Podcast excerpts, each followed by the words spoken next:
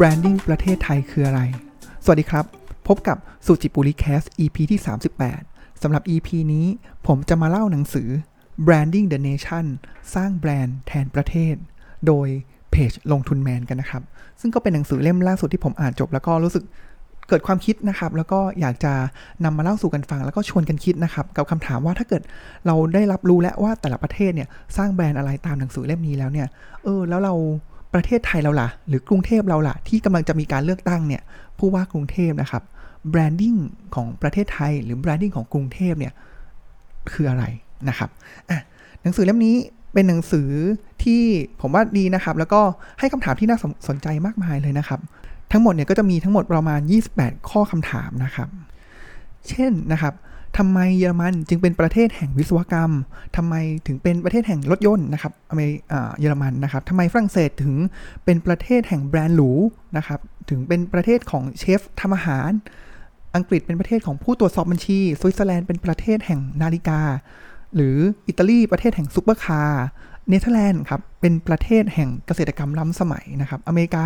เป็นธุรกิจไอทีหรือว่า อุตสาหกรรมทางเทคโนโลยีทางการแพทย์ นอร์เวย์เกี่ยวกับอาหารทะเลนะครับ ก็จะมีทั้งหมด 28 บทนะครับ แล้วก็จะมีการเล่าถึงประวัติศาสตร์ว่าที่มาที่ไปว่าทำไมประเทศนั้นๆ ถึงมี branding อย่างนั้นๆ ได้ ซึ่งผมอาจจะไม่ได้เล่าครบทุก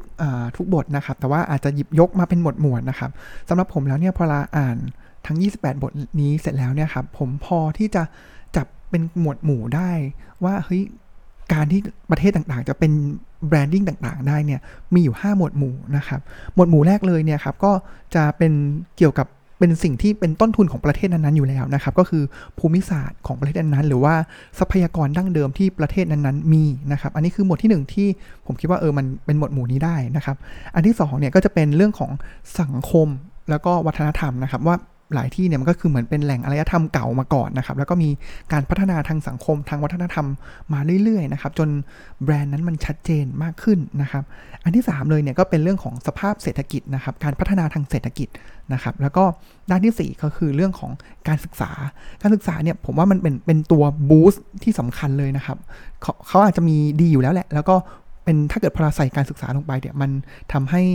การพัฒนาแบรนดิ้งนั้นๆเนี่ยมันก้าวกระโดดนะครับ เดี๋ยวมาดูตัวอย่างกันนะครับ แล้วก็อันสุดท้ายนะครับก็คือเป็นนโยบายของภาครัฐ แต่ว่าอันนี้คือเป็นกรอบ 5 ด้านนะครับ แต่ว่าจริง ๆ แล้วเนี่ยการพัฒนาแบรนดิ้งของแต่ละประเทศเนี่ยครับมันไม่ได้มาจากด้านใดด้านหนึ่งโดยเฉพาะนะครับ เดี๋ยวผมจะมีตัวอย่างของประเทศที่เอาในแต่ละด้านเนี่ยมารวมกันนะครับอะมาว่ากันที่ด้านแรกเลยครับ ด้านภูมิศาสตร์ แล้วก็ทรัพยากรนะครับ ก็เป็นสิ่งที่เหมือนเป็นต้นทุนที่ประเทศนั้นๆมีอยู่แล้วนะครับ เช่น นอร์เวย์ทำไมนอร์เวย์เนี่ยถึงเป็นประเทศที่ส่งออกอาหารทะเลเนี่ยติดอันดับต้นๆของโลกเลย ถ้าจะไม่ผิดหนังสือบอกว่าเป็นอันดับ2นะครับ ส่วนแซลมอนที่เรากินกันชอบมากเนี่ยครับ ก็อันดับหนึ่งแทบจะเกิน 50%ของแซลมอนที่บริโภคกันอยู่เนี่ย ก็มาจากนอร์เวย์นะครับ สาเหตุเลยผมว่าอันนี้ตรงไปตรงมานะครับ ก็คือ นอร์เวย์เนี่ยครับเหมือนเป็นประเทศแนวยาวนะครับติดทะเลมหาสมุทรนะครับ แล้วก็เขามีลักษณะเขาเรียกว่าเป็นฟยอร์ดนะครับก็คือเหมือนเป็นแอ่งเข้าไปเลยนะครับ เพราะฉะนั้นทำให้อะไรครับทำให้พื้นที่ชายฝั่งของนอร์เวย์ที่ติดทะเลเนี่ยครับมีความยาวกว่า 30,000 กิโลเมตรคิดดูสิครับว่าถ้ามีความยาวระดับ 30,000 กิโลเมตรแล้วเนี่ยสิ่งที่ทำให้เกิดขึ้นก็คือ เขามีพื้นที่ในการที่จะเลี้ยงปลามากมาย แล้วนอกจากนี้มันก็จะมีเรื่องของสภาพอากาศน้ำนะครับ ที่เป็นใจต่อการที่ ปลาสายพันธุ์ต่างๆเนี่ยจะเจริญเติบโตนะครับอันนี้เห็นตรงไปตรงมานะครับภูมิศาสตร์เลยทำให้นอร์เวย์เนี่ยเป็นประเทศแห่งอาหารทะเลนะครับ ต่อมาครับอะอันนี้อาจจะคิดไม่ถึงนะครับว่า เออสวิตเซอร์แลนด์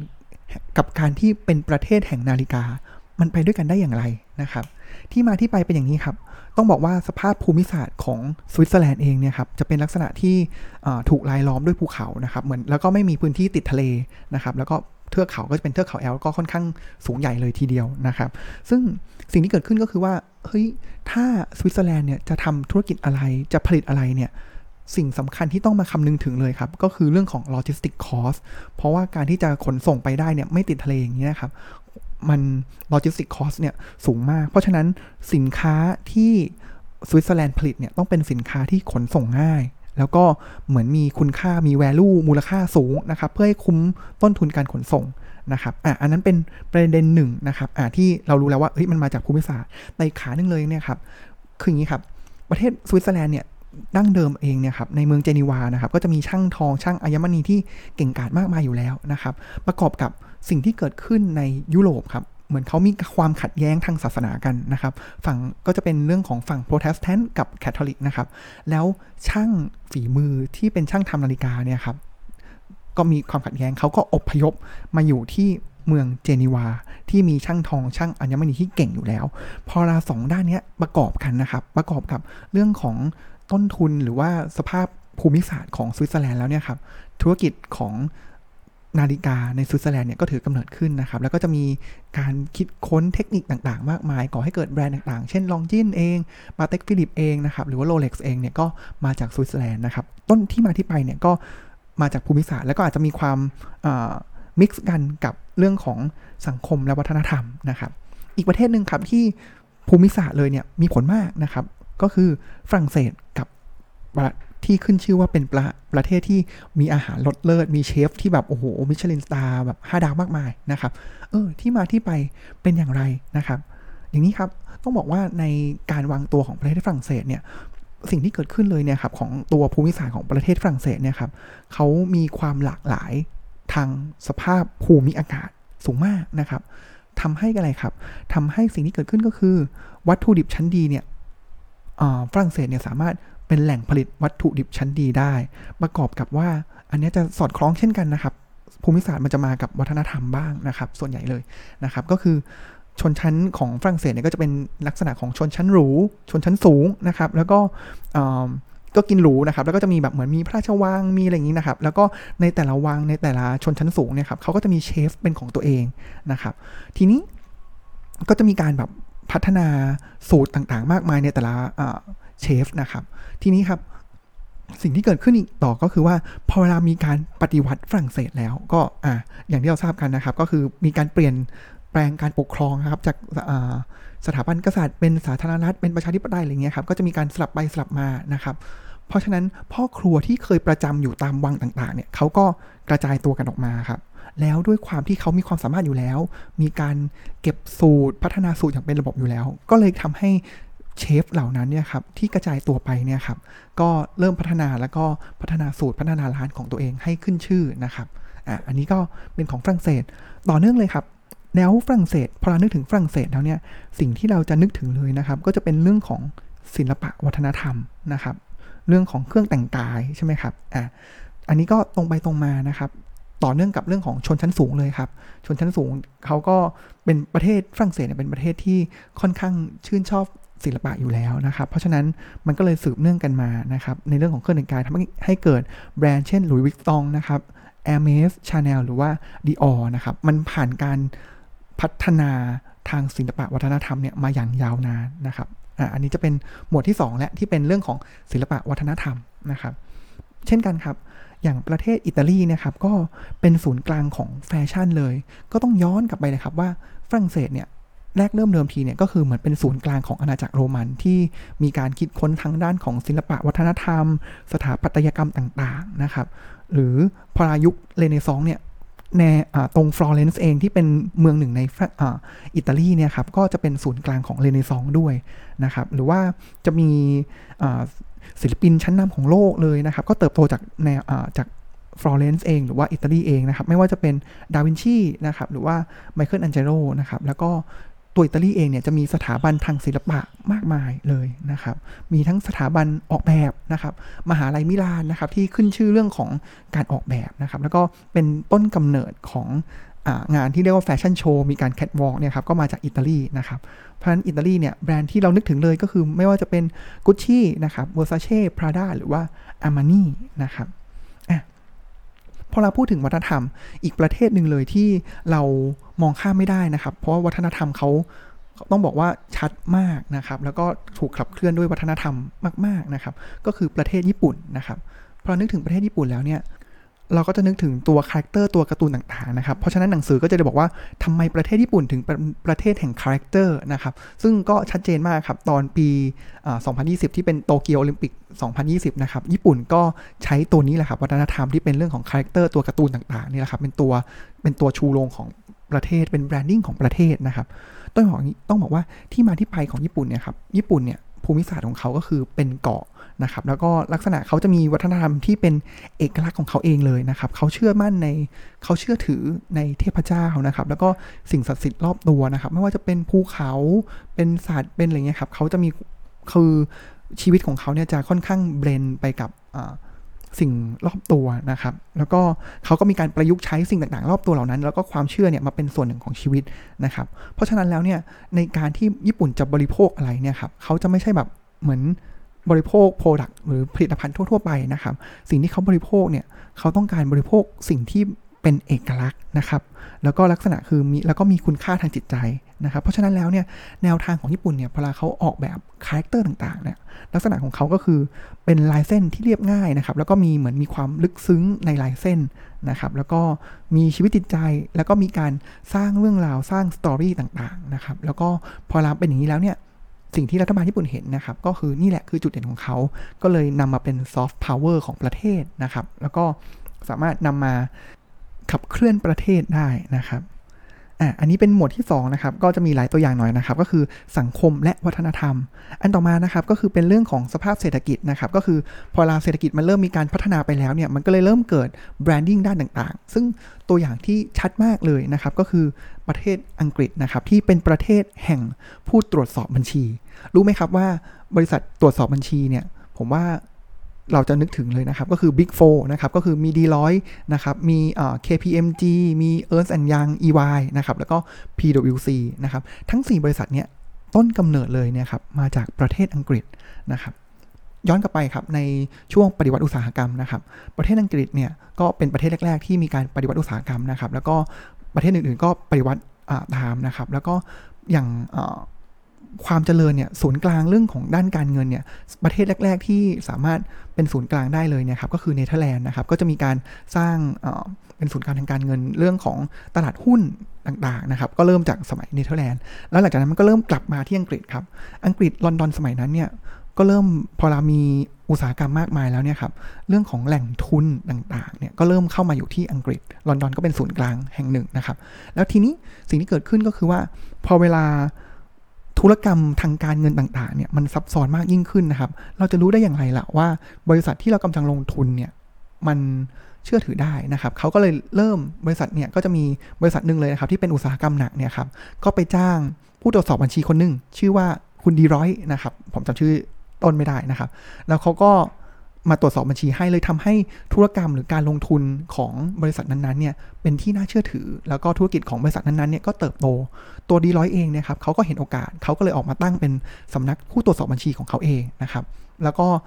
ทั้งตัวบริษัทที่ถูกตรวจสอบและบริษัทตรวจสอบอย่างดีลอยเองเนี่ยทั้งธุรกิจทั้งสองฝ่ายเลยเนี่ยก็เติบโตเรื่อยๆนะครับแล้วก็มีการผลักดันให้เกิดการจัดตั้งสภาวิชาชีพบัญชีนะครับในประเทศอังกฤษเลยเป็นที่แรกเลยนะครับ หลังจากนั้น ความเจริญเนี่ยก็จะย้ายไปอยู่ที่อเมริกานะครับ แล้วสำนักผู้ตรวจสอบบัญชี หรือบริษัทผู้ตรวจสอบบัญชี ก็มีการไปเติบโตขยายต่อที่ประเทศอเมริกานะครับ ก็อันนี้ก็เลยเป็นตัวที่บอกว่าสภาพเศรษฐกิจเนี่ยก็ผลักดันให้เกิดการสร้างแบรนดิ้งของประเทศนะครับ บทที่ 4 ครับ เรื่องการศึกษา ผมว่าอันนี้เป็นจุดที่ จริง ๆ แล้วมันสอดแทรกในทุก ๆ ด้านเลยนะครับ ผมยกตัวอย่างของประเทศเนเธอร์แลนด์นะครับ ประเทศเนเธอร์แลนด์เนี่ยเรารู้อยู่แล้วว่าเป็นประเทศที่ขึ้นชื่อด้านการเกษตรกรรมนะครับ แต่ว่ามันน่าเหลือเชื่อนะครับ ประมาณ 500 ปีที่แล้วเนี่ยเขาบอกว่า 1 ใน 3 ของพื้นที่ของประเทศเนเธอร์แลนด์เนี่ยจะเป็นจะต่ำกว่าน้ำทะเลและอาจจะถูกน้ำทะเลท่วมได้ แต่ว่าปัจจุบันเนี่ยก็จะเห็นได้เลยว่าไม่ถูกท่วมแล้วก็มีความก้าวหน้าทางเกษตรเป็นอย่างมากนะครับ ที่มาที่ไปเป็นยังไงครับ ผมในหนังสือเนี่ยยกตัวอย่างจากเหตุการณ์หนึ่งครับ มีคนที่ชื่อว่าวิลเลียมออฟออเรนจ์นะครับคนนี้เป็นแกนนำที่ขับไล่สเปนนะครับออกจากประเทศแล้วก็เหมือนเป็นเขาเรียกง่ายๆเลยว่าเป็นบิดาของเนเธอร์แลนด์นะครับ หลังจากที่เขาเหมือนเหมือนเป็นผู้นำสูงสุดของเนเธอร์แลนด์แล้วเนี่ย สิ่งที่เขาอยากจะตอบแทนคนเนเธอร์แลนด์นะครับ เขาก็ให้ option 2 option ครับ option แรกเลยก็คือลดภาษี กับ option ที่ 2 คือสร้างมหาลัย สิ่งที่เกิดขึ้นก็คือว่า ชาวเนเธอร์แลนด์สมัยนั้นเนี่ยครับโหวตที่จะให้สร้างมหาลัยเห็นไหมครับ คือโหเป็นประเทศที่ประชาชนเนี่ยเห็นความสำคัญของการศึกษาเป็นอย่างมากนะครับ เพราะฉะนั้นมหาลัยไลเดนนะครับก็จะเป็นมหาลัยแรกนะครับที่เกิดขึ้นในประเทศเนเธอร์แลนด์นะครับ แล้วมหาลัยเนี้ยก็จะมีสวนพฤกษศาสตร์อยู่ แล้วสวนนี้แหละครับที่จะเป็นตัวหลักที่จะคอย ผลงานวิจัยทำการวิจัยพัฒนาต่อยอด ใครที่ไปเดินทางไปต่างประเทศ แล้วได้พันธุ์พืชหรืออะไรมาเนี่ยก็จะมาที่ศูนย์นี้ แล้วสวนนี้แหละที่จะเป็นตัวที่จะทำให้การพัฒนาเนี่ยของด้านการเกษตรของประเทศเนี่ยมันขับเคลื่อนไปนะครับ แล้วก็หลังจากนั้นก็จะมีเรื่องของธุรกิจการประมูลสินค้าทางการเกษตร มีเรื่องของโลจิสติกส์ต่างๆ ที่มันก็พัฒนาตามมา แต่จุดเริ่มต้นเลยเนี่ยครับมาจากเรื่องของการศึกษานะครับ หรืออเมริกาเลยครับง่ายมากเลยครับประเทศอเมริกาเนี่ยเป็นดินแดนที่ของเขาเรียกว่าของความหวังนะครับ หลายประเทศหรือหลายคนในยุโรปนะครับช่วงประมาณปีพัน700กว่าเนี่ยครับเขาก็อพยพไปอเมริกา เพราะว่าอยากจะไปสร้างชีวิตใหม่นะครับแต่ว่าตัวที่จะผลักดันให้อเมริกาเนี่ยครับเป็นศูนย์กลางทางการแพทย์ หรือว่าจะเป็นล่าสุดก็จะเป็นเรื่องของศูนย์กลางทางด้านไอทีนะครับก็จะเป็นเรื่องของการศึกษาเห็นได้เลยว่า ในฝั่งตะวันออกของอเมริกานะครับ เป็นที่ตั้งของ MIT แล้วก็ Harvard ซึ่งก็เป็นมหาลัยที่ขึ้นชื่ออันดับต้นๆ ด้านการแพทย์นะครับ หรือว่าจะมีการสนับสนุนในของจากมูลนิธิล็อกกี้เฟลเลอร์นะครับ ที่จะสนับสนุนงานวิจัยทางการแพทย์ต่างๆนะครับ หรือฝั่งตะวันตกเองก็จะเป็นดินแดนของซิลิคอนวัลเลย์นะครับ ตัวที่ผลักดันเลยก็คือมหาลัยสแตนฟอร์ดแล้วก็เบิร์กเลย์นะครับ ก็จะเห็นได้ว่าการปักหมุดบอก direction ให้ชัดแล้วปักหมุด การศึกษาเนี่ยมันทำให้เราสร้างเศรษฐกิจสร้าง branding ของประเทศนั้นๆได้นะครับหมวดสุดท้ายครับก็คือหมวดของนโยบายภาครัฐนะครับ อันนี้ก็เหมือนกันนะครับ ผมอยากจะมองเป็น 2 ประเด็นนะครับ ว่าสิ่งบทบาทของภาครัฐเนี่ยมีอยู่ 2 อย่าง อย่างแรกเลยคือสนับสนุน เช่น เริ่มรู้แล้วว่าประเทศเนี่ยเรามีอะไรดี เราก็สนับสนุนนะครับ อย่างที่2ครับคือ เปิดถางทาง เปิดทางใหม่นะครับ ก็คือเหมือนสร้างดิเรกชันใหม่เลยนะครับอะมาลองดูตัวอย่างกันดีกว่าครับ ผมยกตัวอย่างของหมวดเนี้ยหลายอันหน่อยนะครับ ก็คืออันแรกเลยของประเทศสวีเดนนะครับ เขาบอกว่าประเทศสวีเดนเนี่ยเป็นดินแดนแห่ง entrepreneurship ก็คือเป็นผู้ประกอบการ ไม่ว่าจะเป็น Volvo เอง IKEA H&M หรือว่า Spotify นะครับ พื้นฐานเลยเนี่ยก็คือ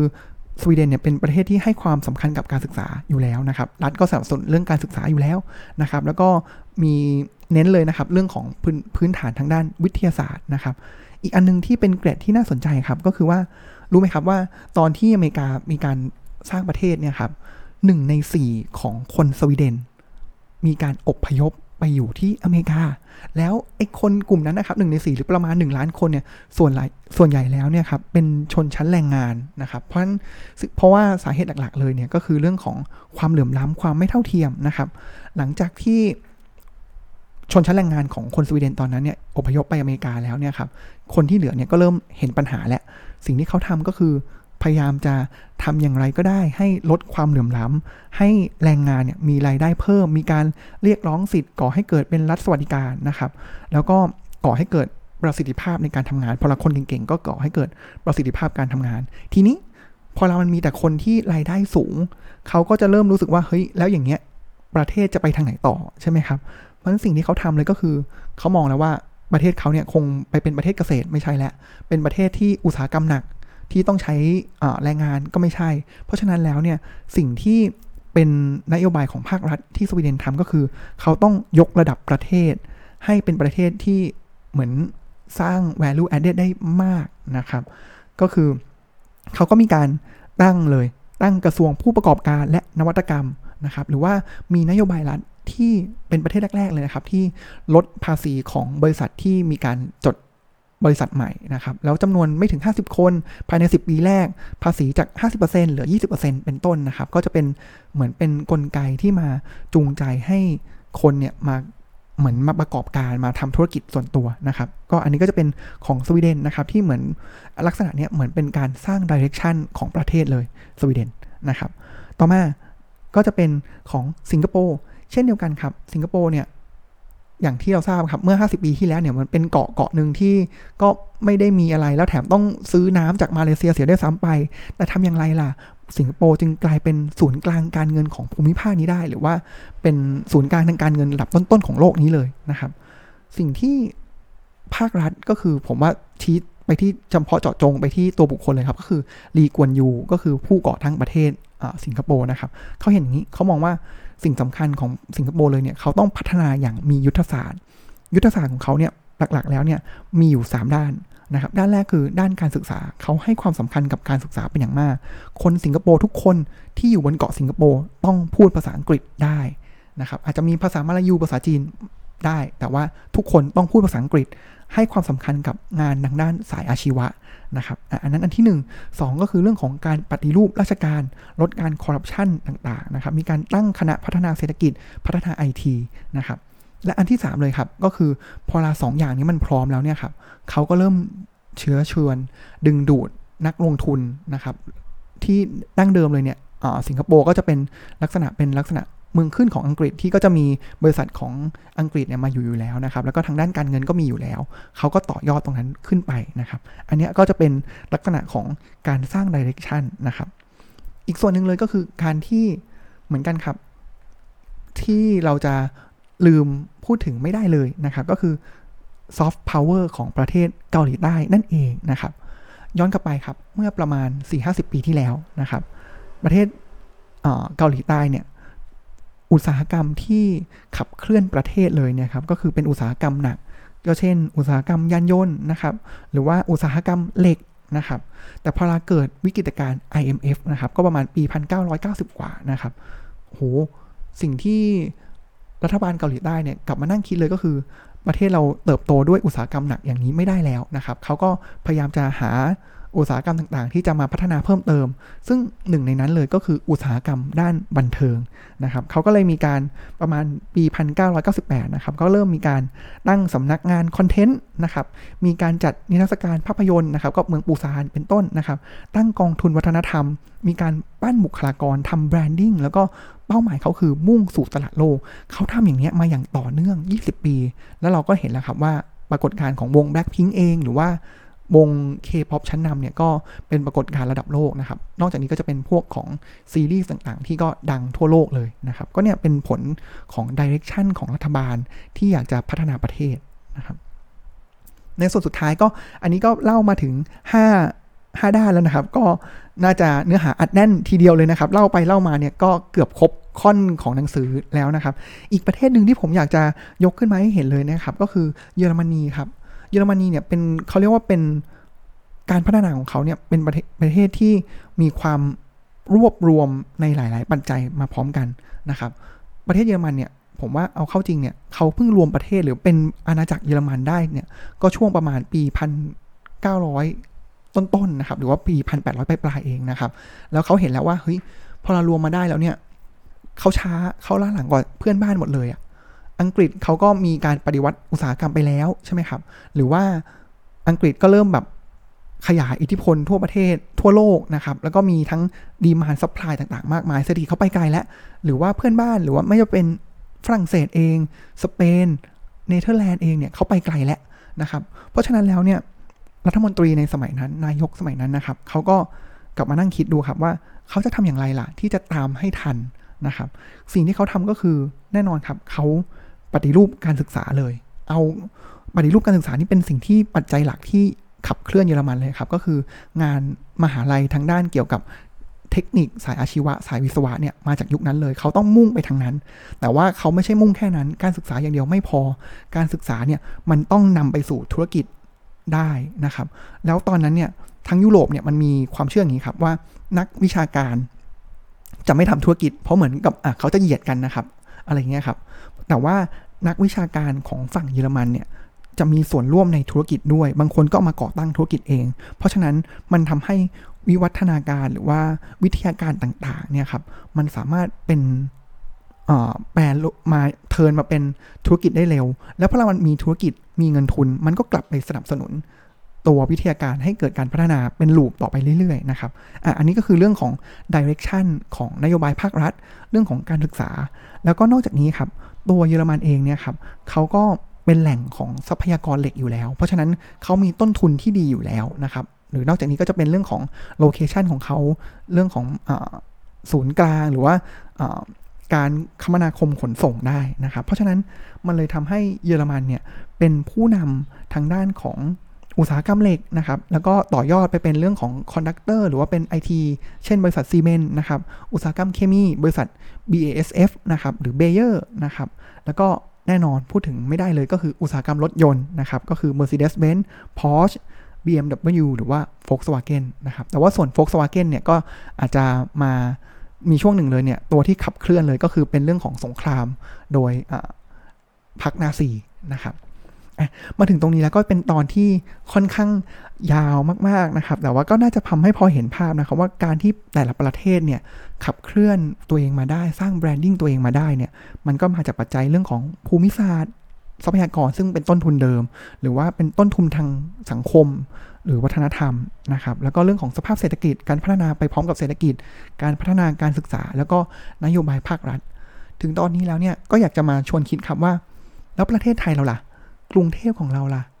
จุดแข็งของเราเนี่ยคืออะไร อะไรเป็นทรัพยากรหรือว่าภูมิศาสตร์ ทรัพยากรหลักที่เรามี ถ้าไม่มีสังคมวัฒนธรรมเรามีไหมนะครับหรือเรามีสภาพเศรษฐกิจที่เอื้อต่อการต่อยอดประเทศ เรามีการศึกษาที่ชัดว่าเราอยากจะไปทางไหน แล้วมีผู้ที่จะกำหนดนโยบายภาครัฐบอกทิศทาง ว่าหลังจากเนี้ย10ปี 20 ปี เราจะเติบโตไปในทิศทางไหนแล้วหรือยังสำหรับตอนนี้ผมว่าก็ ยังไม่เห็นชัดนะครับ แล้วก็ได้แต่มีความหวังนะครับว่าจริงๆ แล้วเรามีอะไรดีๆ มากมายนะครับ เช่น ไม่ว่าจะเป็นเรื่องของการท่องเที่ยว หรือว่าเรื่องของอาหาร แต่ว่าคำถามคือเราไปสุดหรือยัง เราสามารถบอกได้หรือยังว่าเรา branding ของเราคือเรื่องอาหาร branding ของเราคือเรื่องของการท่องเที่ยวสำหรับวันนี้ก็ขอติดขอบคุณสำหรับการติดตามรับฟังกันนะครับ มีคอมเมนต์หรือว่ามี feedback อย่างไรก็สามารถที่จะแจ้งได้นะครับสำหรับวันนี้ก็ขอกล่าวคำว่า สวัสดีครับ